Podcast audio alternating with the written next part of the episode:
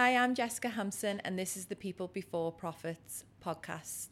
We talk to ordinary people about extraordinary things. In part one of the podcast, Routes into Law, we're going to have a look at what everyone's role is in the firm, the different fee structures, what the clients look like, the different areas of law. We also get into tuition fees and what really prompted everyone to get into the law.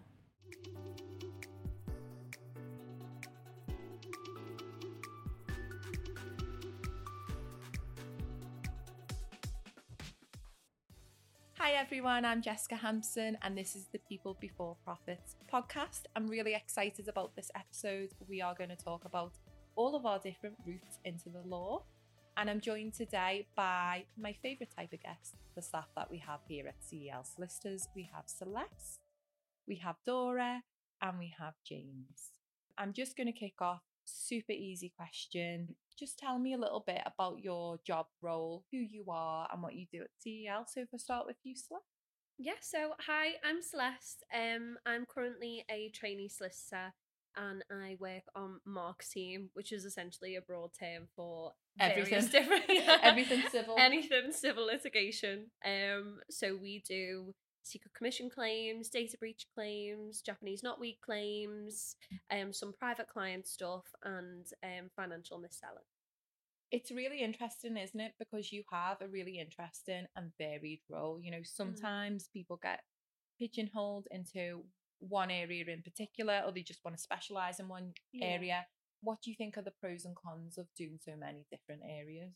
Yeah, I think, in my opinion, there's more pros to cons. I think having a more varied caseload gives you a lot more different opportunities um, for your own progression, for your own self development, um, to understand different areas of Yeah. the law. Because even though it's all under, you know, civil litigation, there's a lot of different types of areas of law that I think, you know, it's really useful to have that experience in um, especially with like private um paying clients, and it, that could literally be anything under the sun. Um, so I find that really, really interesting, and I think It's a completely different Yeah. model Yeah. to fixed fee, isn't Yeah, it? When it's you've got crazy. a private client, it's totally different qualities. And yeah, one thing I'm really conscious I spoke to you guys at the beginning about this, um, and girls, was uh who the listeners are and what Mm. they're thinking about. And one thing that I ask everybody that I mentor to think about is what type of firm do you want to work at? And the questions are actually who do you want to be working for? What do your clients look like? yeah, what type of fee structure do you have? Or is it legal aid? Is it fixed mm. fee? Is it no win, no fee? Is it private pay? And these are all the questions that you should be asking yourself about the firm. And I think this isn't something that I was taught. You sort of just rock up to the firm and you have to go with whatever Yeah. structure. So it's just something Yeah. to bear in mind, isn't it? yeah. You don't ever really think about, you know, what kind of behind the scenes, like the way a claim is funded. But I think that it, it's really, like you say, it's really interesting. You get a lot of different types of clients that come with the different types of fee structures as well. So not only do you get a lot of different exposure and experience to different areas, you get a lot of exposure and experience to just people in general and a different clientele. And I think that's a really good skill for a lawyer to have. Absolutely. Absolutely. Great introduction. Dora, over to you. Right, so I'm Dora. Uh, I work at Celeste's team as well. So we are both on Mark's team. We do deal with everything under the sun, as Celeste said. Um, secret commission claims, civil litigation, Japanese knotweed, property disputes, anything someone could potentially think of, which, as Celeste said, might actually sound a bit repetitive, but we do deal the same things. Um, being on Mark's team is also quite fun because we have so many different people as well that we all deal with so many more different cases. So we every day we mind blowing each other like, oh, did you find out about this case I have? Did you find out about this case I have? And it's amazing how we combine so many facts and new kind of areas of law that yesterday we didn't know about, but today we're exploring because we have a new client that has a case on that. Um, I'm loving that. I love how different it is every day. And what level are you up to in your career? Right, yes. So um, I am a paralegal at the moment. I'm And a very acti- ambitious act- paralegal. Actively looking for a training contract, yes, aren't you? um, actively. I just feel like what is for you won't go by you. I'm doing my best, and I feel like my colleagues, my managers, and my surroundings do know that I'm I am doing that. I am giving back the way they gave to me when I first joined the team and the firm. So I am actively looking for one. However, if one doesn't come, I know that it's going to come at some point. So I'm enjoying my job every day. Yeah, and I think out of everybody listening and watching this podcast, they're going to relate to you the most because most people are going to be in your position. Yeah. So they'll be really interested to hear your thoughts on everything. And, and you have a really interesting journey into the law as well, which we'll be exploring later. So thank you, Amazing. Can't wait. Over to you, James. Hi, I'm James. Um, I only started a few months ago now, but it's flown by. I essentially work in our fraud department, um, in particular, most recently working with the Financial Ombudsman Service directly. So essentially, what I really love about the work we do is because we operate separate agreement models to what you guys operate under, we do a no win, no fee. So we really see a wide range of clients who really, in some cases, don't have anywhere else to turn. Yeah. They've tried already with their banks in some cases, and it's just, it's heartbreaking. So I think one of the really rewarding aspects of what we do in fraud is that we're giving, at least when we can, when the stars align or when the situation is right for the ombudsman or for the banks, we're giving those clients their money back when if they'd done it themselves, they might not have done. Yeah. So again, we're touching on different fee structures. So we do damage based agreements for anyone who doesn't know. That's when we take a percentage out of the damages that the client is awarded. So again, you're dealing with completely different clientele to private paying, completely different defendants as well. So, you know, a lot of firms are multidisciplinary, and that's something again for our sort of viewers to research as part of mm-hmm. as part of your own due diligence into your own route. So I'm going to go straight into how we all sort of qualified or what sort of route into law that we went into. It's interesting for me because it might be interesting to hear from a business owner. Um, I did have a completely different route to most people. I don't. I only know one other person that went through the route that I went down, and that's only because I told them about it. um, and I did the period of recognised training, PORT, and it's basically an application to the Solicitors Regulation Authority to advise them that you do the equivalent work of a solicitor. I think the easiest way to explain this is it's basically a dissertation. Because it was like I mine was I mean it was heavy it sounds super easy but it wasn't. It was like two lever arch folders of work. Yeah I remember it just took out a whole summer. Oh it was such Oh, a nice wow. summer. I remember my friends calling me up oh, Jesse you coming out? Or we've got this party. And I was like no. And I remember just sitting at my little white desk just chipping away. And you've got to show different areas. So I know that's something that we can talk about because now they don't um particularly need trainees to do different areas. One seat had to be non-contentious. So I did Mm. conveyancing for a year which I actually really loved. I know that that's Are you quite not a- surprised? controversial. yeah it's quite controversial. And you know shout out to all the conveyancers out there like I loved it. Um it certainly was like a lot uh, less stressful than civil when you have you know all the court deadlines and everything like that. Um so that's how that's how I I went about it and it was basically I just wasn't getting anywhere with a training contract. I don't think I was at the right firm fit for me Mm. so everything happens for a reason. But I was getting a little bit older and I want to just reassure anyone who's listening you know I qualified when I was about 27 um you know one year later i opened my own firm. So you don't know what's around the corner you don't know what's for you but i really wanted to take matters into my own hands and i thought i'm not going to get a training contract at this firm what can i do? And i looked at alternative routes and that's the whole point of this podcast isn't it? Because something came across my desk the other day about solicitor apprenticeships i didn't even know that existed Yeah. did any of you three Yeah, I think it's a really, really amazing way to get into it. University isn't for everyone. Absolutely, absolutely not. And I think what's great about the legal landscape at the moment, and everyone, you know, feel free to jump in, is actually, you know, we need that diversity. Yeah. We need people from different backgrounds. We see it when our fraud department, we actually have non legal Yeah. people working there who have a banking background.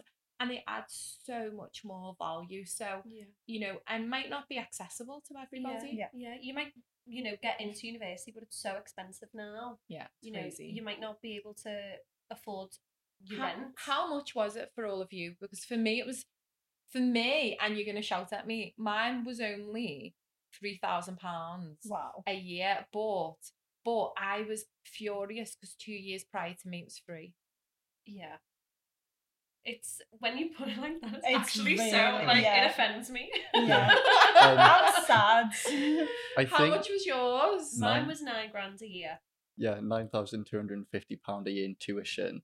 Okay, And I love that you got that to the Yeah. pound. Yeah. like, Yeah. because it then- matters, right? Yeah. and then you've got maintenance on top of that. Now, I think the th- the other important aspect is where you grow up very much depends on how much tuition you, and how much maintenance you actually pay. Yeah.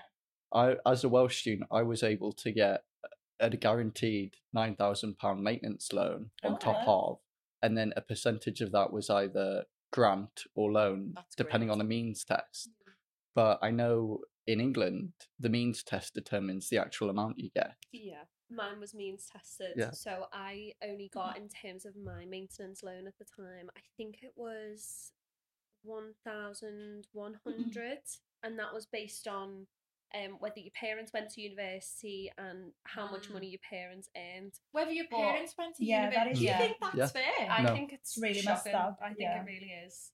Because when I turned 18 and I went to university, my mum and dad weren't like paying for my food, they weren't paying for anything. So I had to get a job. Um, you That's know, a it- really strange test. so what does isn't that mean? If your parents didn't go to university, would you get less so money? you'd You'd get, get a more. grant. So You'd you'd get get, a grant. You Ah, get right, more okay, because it you're makes more sense. assuming, Yeah. I think wrongly, that if you go to university, you know, your kids, your kids better off. Yeah. Yeah. Yeah, It's sti- all to do with like the social wealth of No, like yeah. Families and Yeah. things. Um, I personally I disagree with it. I think you can um if you're the first person in your family to go to university when when I went to university in 2014, you got a grant um on top of your maintenance loan. Right. Because Um, I, I was first generation, but I didn't get an extra Yeah. grant. I'm not sure whether I, Yeah. I knew about it. And I think Yeah. that's another, Exactly. so Issue, isn't it? Yeah. yeah. you know, that's the whole reason why we're doing this podcast. And I don't know all the Yeah. answers. There's a lot of information out there. Who's telling? Well, yeah, no one knows Especially it for the because no one wants to give the money away. Yeah. You can apply for main- maintenance grants and loans at your specific university. Um, different institutions tend to offer various different types of, of help for students. Yeah. Um, you do have to apply for it. Um, my friend at university was able to qualify for um a grant to get her books. She was a history student, so that was a really big, you know, Because benefit the books, her. hello, they're expensive. Oh, Oh my my god. God. They were like thirty five pounds. like when do you I, I I, got buy books lucky. all the time so I'm like an avid reader and you know they're Mm. like 50 quid these Yeah.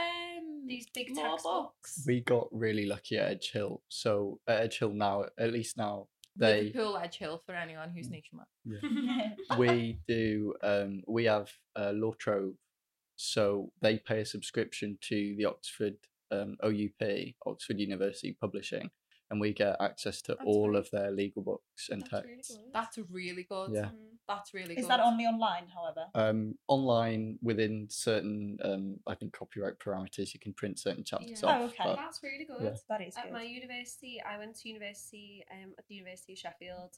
We had a massive law school, and bearing in mind, in each school year there was you know a couple hundred people, Mm, um, and everyone did the same core modules. yeah But there was two textbooks per core module in the library, and none of it was online, so everyone basically had to buy their own textbooks. you know what else is so annoying you can't even recycle them because yeah. by the next They year change. they change Especially the law books. Yeah. the law books you know law's Yeah. always changing Yeah. isn't it I Yeah. think when you get to third year, when the modules become a bit more niche, you have a bit more time for books. But when it's like torts, for example, or criminal, mm. that's getting changed all of the Yeah. time, and it, it is a huge expense that we could argue we don't need anymore because of the fact that these sorts of publishing sites exist now. Yeah. yeah I- it's just it's just what it's just one thing to Oh, yeah. consider isn't it Yeah. what about your three routes are they quite traditional i know yours isn't dora but celeste and james are you quite traditional Yeah, I would say my route into law was fairly traditional. I, you know, went to secondary school in Liverpool. Um, stayed on for sixth form after doing my GCSEs. Um, didn't actually get the grades that I needed to get into university. Um, Sheffield were wanting three A's and I ended up getting three B's. Me so too. I was B girls. Yeah, B girls. Best girls? yeah, Best best girls. girls. um, so I was. By the way, I just want to remind everyone I got a 2 2. And now I own a law firm. I'm just saying grades do not don't define matter, I- I know. I think the best such a big lawyers get Yeah. two twos. My husband's also got a two two. I think we're just too busy living life. Exactly. Yeah. Well we need to experience things as well. Just want to caveat that that though you have to work hard. Yeah. no, It yeah. is a bit it doesn't mean that. the Yeah. better the grade, the easier it is. Just saying. but yeah, so I um somehow I don't know what was going on that year, but they let me in, which was great. I was paid But didn't you tell me a really nice story, like having all your family gone to Sheffield? Yeah, so when I was applying for university, I was 18. I thought I want to get out of Liverpool. It's Mm. such a small bubble. Everyone knows each other. I was kind of like feeling a little bit too big for me. It's, it's but it's a nice time to Yeah. go and explore. say- you should go and explore, Yeah. shouldn't you? if I was, if anyone you know is listening who is under 18 or you know is at that point when they're applying for university, I would say to anyone to move away because it's the only time in your life Me where too. everyone is in the same situation. Everyone is so welcoming and friendly. Yeah. And the worst case scenario is you really don't like it, you can just go home. Like it- Yeah, yeah, that's that's always true. an option. You don't have to stick it out if you're really, I- really unhappy. I mean, my mum couldn't have sent me further. I went to Guildford, and honestly, it was such a mission to get to. So it was so hard for me to get home. It did me the world of good. yeah. It did me the world of good. Just being outside of my comfort zone, meeting different people from different walks of life. Yeah. It was wonderful. So it's certainly something to consider, isn't yeah, it? I think it's a really, really positive experience. So when I was applying for university, I was, you know, not my mum and dad went to Sheffield and my auntie went to Sheffield, so I'd been quite a few times I growing love up. that, though. I think I that's know, really that's such a nice I really tradition. But like eighteen-year-old Celeste was like, "No, I'm not Rebel. going there. No, everyone's been there." And then um, I had a spare place on my UCAS form. I originally wanted to go to Manchester, um, but they didn't offer me a place. Um, so Everything happens for a reason. Exactly. And so I just had a spare place. I applied for Sheffield because I thought, I know it, I probably won't want to go. And then they offered me a place Mm. and I went to the open day with my mom. And I told her when we were on like the train going there, like, please don't make this be like a nostalgia trip. Like, it's about me today. Oh, right. and um, and so we went, and I had to bite my tongue and be like, "Do you know what? I You loved it. I loved really, it." really want to go." And That's so really I ended up going. So it's kind of like a family thing, not intentionally, but Would It's you a want? nice would story. you, if you had children, would you want your children to go there? Aw, I that's- wouldn't say you need to go there. But I would mm. say it's a lovely place to go. Yeah, keep it in the Your family. mum has Yeah. been there. Yeah. I love Oh, that. that's amazing. James. I was really traditional with my route. So I did, I studied like an A level equivalent to applied law. It was like all coursework pretty much. And that's really where I just fell in love with all the different topics. We did mooting, we did negotiation, we did, um, Oh, I know you're the master of the moot. I know that, James. um, and it was just really fun to deep dive and research as well. So that that was me then. I, kn- I knew what I wanted to do at uni. Um, I initially applied for UOL, Uni Liverpool, Mm, and I had Edge Hill as a backup. yeah. Um, on as a results day, as it happens, um, U- Uni of Liverpool didn't want me there. Um, Uh, Edge. Hills game. exactly. and um, I was crushed that day. I was absolutely crushed. But then I opened up the um, It's UCAS. a really huge, Yeah. popular Yeah. university, Yeah. isn't it? um, and I It is opened. cutthroat. We do, Yeah. we do gloss over how cutthroat it Yeah. can be, and I think on results day, it's you've got all the nerves, all the excitement. You've got to make a massive decision about the Yeah. rest Yeah. of your life on that day. When like you're I just remember my Yeah. my UCAS day just being crazy. a blur. Yeah. Like it's just a Yeah. blur. Yeah. And the thing is, as well, the unis get your grades earlier than you do. So by Mhm. the wow. time you've opened that envelope Yeah. and checked UCAS, they've already decided your fate. Um, but I will say, when we were visiting the uni, when me and my mum were going around doing a tour, um, she drew a line in the uh, along the UK saying, "This is how far you can go." You're not going any further. The opposite of my mum trying Yeah. to No, go, same. Yeah. go the furthest. Literally, she would have she'd have had me in Bangor if she could have. Aw. Um, That's me But- and my children yeah. for sure. as soon as she stepped stepped foot on Edge Hill campus and saw how actually beautiful it is, Gorgeous, isn't it? they're one of the few unis that actually makes money. Like a lot of the big city unis are in huge debt. You know what? I can tell because their business acumen, their commercial awareness, they just get it. So Mhm. where I've seen with more traditional universities, they do more traditional sorts of courses. What really impressed me about Edge Hill and why I'm one of their like ambassadors is because they teach these different skills that you don't Mm. get taught usually at uni a lot of the soft skills a lot of business they really do try to integrate you into real life and make it an as easy a transition as possible rather than here's your two one off you pop good luck Yeah. Yeah.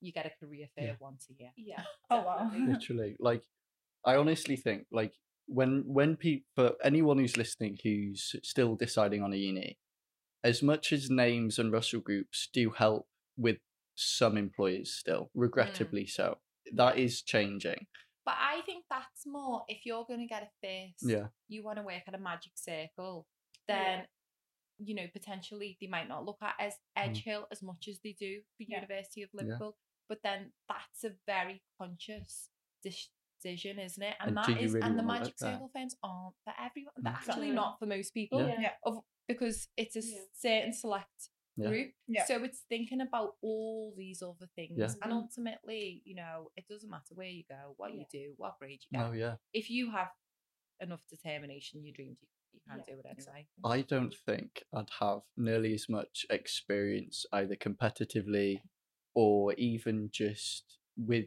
in what we've done in the department while I've been there. Like um, we had, it's a centre for sports law research, so that's really op- that really opened my eyes to a whole new different um, niche of law. You know, and also during COVID, going to smaller unis was actually more beneficial because the lecturers were there for you. Emails any t- time of day, they'd go on Teams and call and you. that's just Yeah. in stark contrast yeah. to when I've been. So I mentor quite a quite a few um people at sort of university level. They found it really rough Yeah, during COVID.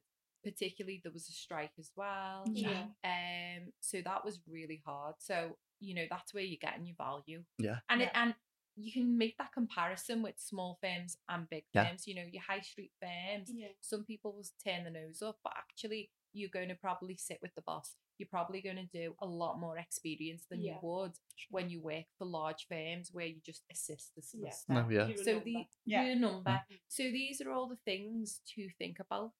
Yeah, a hundred percent. And Dora, I'm really excited to listen about your route into law because it's again, It it's not it's not your traditional. It is a bit of a weird route, to be honest. Yeah. Uh, well, it all started when I was around Special, I'd special, yes, unique. there you go. Uh, well, it started when I was fifteen, and for some reason, I decided that I want to move to the UK, and I said to my mom, "I want to study. I want to live in the UK without having a specific reason." I Do you blame. know what that reason is now? I never know. I think it's the fact that I love English music and movies and Mm, the series. culture. Yes, I romanticized it so much in my head. So I was like, I'm Did going we to live do- up to your expectations? to be fair, yes, you did. I love it here. Whenever someone says, "Oh, I, I want to go on a holiday. I want to escape this country," I was like, "Oh, it's such a beautiful country." I'm like literally going to Greece like every holiday. I know. it's the thing that whatever you have, you don't appreciate. You always want something um different. So it started then. However, the only route that I could follow was through UCAS, and I had to go to the mainland. I I am from We- Rhodes. I was just gonna Yeah. say, can you tell everyone? Yeah, so I am from Rhodes. I'm sure a lot of people from the UK have been to Rhodes, which is amazing Yeah. because they always know where I'm from. Um, so I am from Rhodes. I had to travel to Athens, the capital, Wow. because the only place that I could take some English exams. I don't know if you've heard IELTS. So it's basically if you want to. Um, have because of you, but not prior. Right. No. so anyone who is from Europe and wants to go to an English university, they have to like give some special exams, and you have to travel, and there's like listening, speaking examinations. So such a like a weird kind of stressful procedure, and it takes six hours. And then if that's like it depends on each university. For example, my university wanted my grade to be above seventy five percent, Wow. and some other universities wanted that to be below or 60 or whatever So my university then was um, Oxford Brookes for some reason. I also had some family in Oxford, so I was thinking that's going to go work great. And thankfully, I got my English examination when I was 17, and then I was planning and I did my UCAS. Thankfully, I got um, accepted to Oxford Brookes and to um, Birmingham, I believe. However, I then had a greater kind of like uh, research. I didn't realize how expensive that would be because I was an international student. So it would Mm. be like I 13. so I had some friends who were international Yeah. students and they their fees were like three times. Yes, exactly. Yeah. They were like 15,000 for a year. So I was like, well, I can't afford that. and I had to give up the dream of um, being a lawyer I mean, that's studying. super inaccessible, isn't It it? Because we've just had the conversation about how expensive it is anyway. So it's Yeah. even worse I for don't even in understand the reason behind Why it. is it so If you're from a different country, uh, you have to pay double. I don't know. Anyway, that was the case. So then I had to face the reality of, right, I didn't go for my exams in Greece and Greek schools, so I couldn't get into Greek universities because I had decided that I'm going to go to England. Very irrational decision, but I don't regret it. and I was like, what do I do now? So then I found online that a lot of English universities offer uh, distance learning um, opportunities for the same degree that a person from here would get. So I started researching and I found the University of Northampton had a base in a big city in Greece, um, Thessaloniki. I'm sure knows Oh, it. that's where I'm from. Yes, yes. oh, that's where I was born.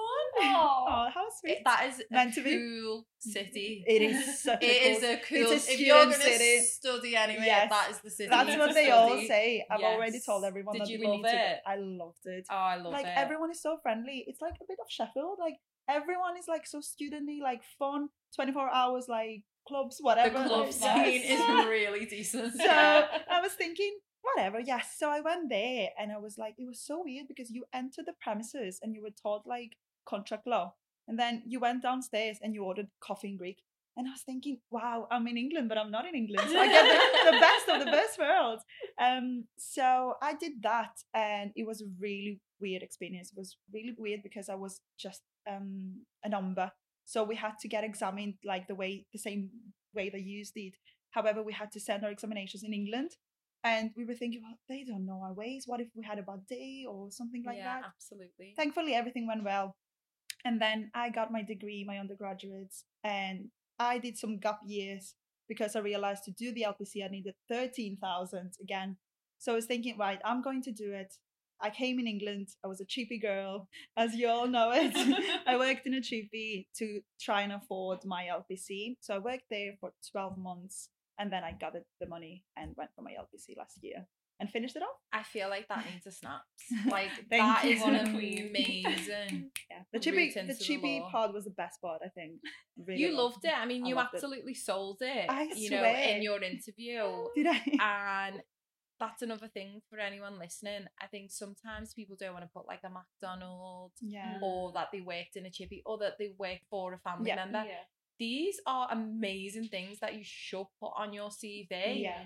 You just need to show how it relates to the law. What are those transferable skills? Exactly. Because I think if you can serve somebody at three o'clock at night at McDonald's, which you know you worked at James, or a chippy, and you can serve drunk people, I bet you're good customer service on the phone. Yeah, So that is you so just true. have to get that through. But I think it's really inspiring that mm. what sort of kept your determination because that is a hard route into law. Like you had a lot of I roadblocks. did. Unless a woman would have gave up. There were so many times that I was thinking, just give up and do something else. But then my mom came from a very disadvantaged background and she was very proud that I was still like holding on to my studies. So I was thinking, I can't let her down. Yeah. And I'm so proud Your that little I didn't. brother's like loves it. Oh yes, and my little brothers, I needed to like become a role model for them. So I You think are.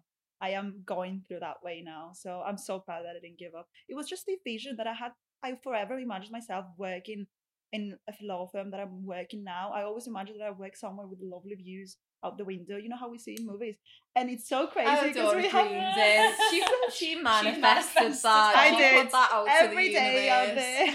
and I always And kept my are. hope, always positive, no matter what happens. I always thinking like, smile it away. It's gonna be good. Okay. And we've been so much better for your present story. We're really lucky to have you. So that's Lucky amazing. That's a great story for anyone listening out there. there we go. We've got It happens. different sorts of routes. Yeah. in, haven't we? Thank you so much for listening to my podcast, People Before Profits. I'm Jessica Hampson, and if you enjoyed today's episode, please can you like, follow, and subscribe, and watch out for our next one.